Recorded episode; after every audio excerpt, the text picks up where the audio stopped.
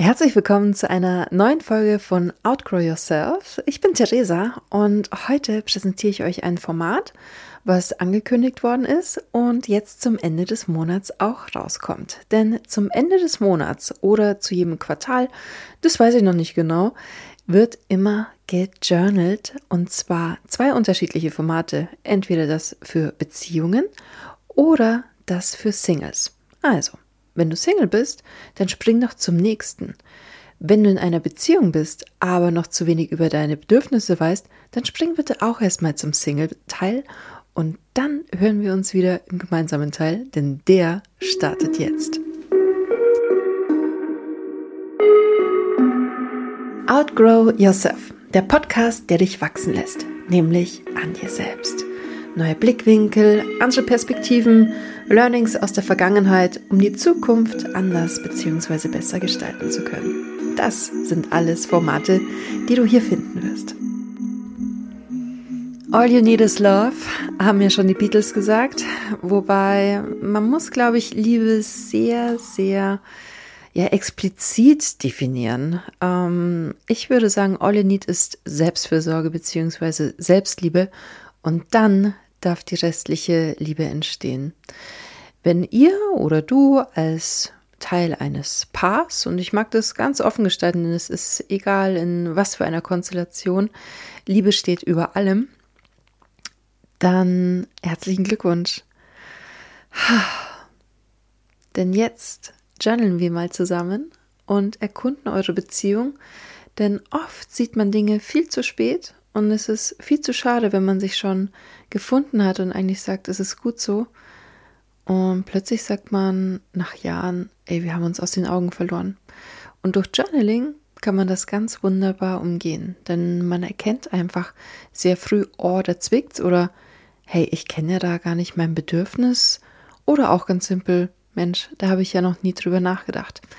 Deswegen starten wir jetzt mal ganz entspannt mit ein bisschen, ja, einfühlsamen Geplänkel. Ich würde euch bitten, wenn ihr zusammen journalt, ihr müsst es nicht aufschreiben, ihr könnt es euch einfach gegenseitig sagen, aber klar, wie immer beim Journalen ist es einfach am effektivsten, es aufzuschreiben. Aber gerne auch sich gegenseitig die Dinge ins Gesicht sagen. Und zwar auf eine liebevolle Art und Weise, und wie könnte man das besser starten, als wie wenn man sich mal eine Minute in die Augen schaut? Ich stelle mal einen Timer, der geht jetzt los und würde euch bitten, ab, ab, Moment, jetzt euch in die Augen zu schauen. Es ist jetzt kein Star-Contest. Man darf blinzeln, aber man sollte nach Möglichkeit nicht wegschauen. Und ich für mich finde das wirklich schwierig. Das ist so ein Seelenstriptease und ich kann gar nicht sagen, warum das so ist. Aber es hat viel, viel Tiefgang. Und jetzt habt ihr schon die Hälfte der Zeit geschafft. Haltet ihr es noch durch? Na bestimmt. Man kann ja auch mal so die Augenfarbe ergründen was macht der andere so? Wie schauen die Wimpern aus? Weil wann hat man sich das letzte Mal tief in die Augen geschaut? Es ist nicht so leicht. Die letzten Sekunden laufen. Nach fünf, nach vier, drei, zwei, eins. Sehr gut. Erste Hürde geschafft. Ganz schön intensiv, oder? Die Frage ist ja auch, was hat man gesehen? Hat man die Augen gesehen oder die Tiefe des anderen Partners? Könnte man jetzt schon was dazu aufschreiben? Was hast du bei deinem Partner gesehen? Kannst du ja einfach mal sagen. Wichtig. Und jetzt stimmen wir uns weiter ein zum Journalen. Mir wurde erst gesagt, ich soll nicht so viel Denglisch sprechen. Aber Journalen auf Deutsch ist einfach, jetzt schreiben wir gemeinsam. Irgendwie hat es so was Oberschullehrermäßiges. Ich würde gern beim Journalen bleiben. Ich würde das als separaten Begriff mit anmerken und ich hoffe, das ist okay. Wenn jemand einen besseren Vorschlag hat, schreibt es mir. Bin ich dankbar. So, erste Frage. Sehr simpel. Wie habt ihr euch kennengelernt? Und wann war das? Habt ihr euch online kennengelernt? Habt ihr euch im realen Leben kennengelernt? Habt ihr euch durch Verkupplung kennengelernt? Und wann? An welchem Tag? Wisst ihr noch, was für ein Tag das war? Also war das unter der Woche? War das am Wochenende? Wie waren die Umstände eures Kennenlernens?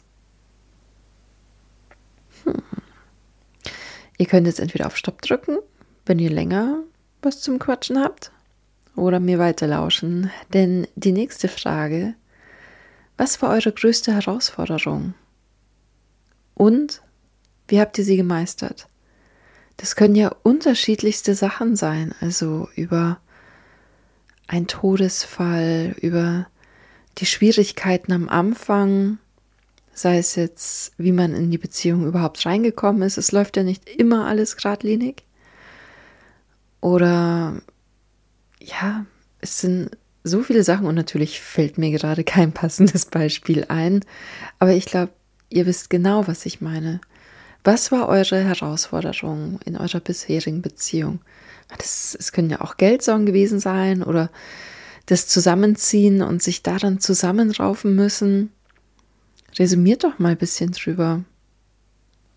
Und vor allem, wie habt ihr es dann geschafft, euch doch für das Wir zu entscheiden? Jetzt kommt etwas, was echt tricky ist, weil ich selbst in diese Falle getappt bin. Sind eure Aufgaben im Alltag, und der Alltag bezieht sich nicht auf die Arbeit, gerecht verteilt? Und im Alltag geht es jetzt um Spülmaschine ein, ausräumen, Waschmaschine, Wäsche aufhängen, Wäsche abhängen, Wäsche in den Kleiderschrank, ähm, kochen, wer kauft ein, wer fährt zum Wertstoffhof, wer putzt das Auto, ähm, wer kümmert sich um die Kinder? Wer mäht den Rasen? Wer streicht den Balkon? Wer putzt die Böden? Wer staubsaugt? Ich glaube, ich habe es sehr gut rübergebracht. Es gibt, geht hier um die alltäglichen Sachen. Sind die gerecht verteilt? Weil häufig ist so, ja, der Garten gehört dem Mann, ähm, das Haus gehört der Frau.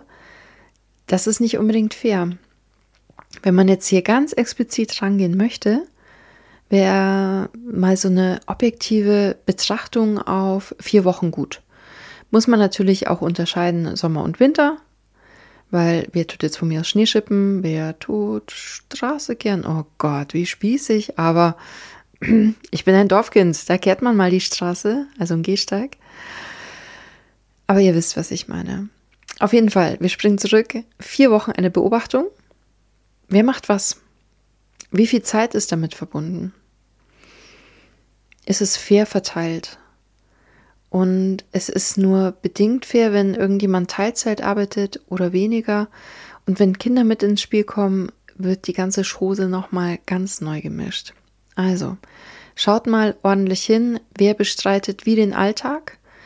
Und auch wenn man sagt, es macht mir nichts aus, in diese Falle bin ich nämlich getappt, es macht mir nichts aus, deswegen kann trotzdem der Partner dem anderen genauso helfen und sagen, es ist schön, dass es dir nichts ausmacht, aber ich möchte mit dir auf Augenhöhe sein und deswegen meistern wir unseren Alltag gemeinsam. Welchen Stellenwert hat Sex?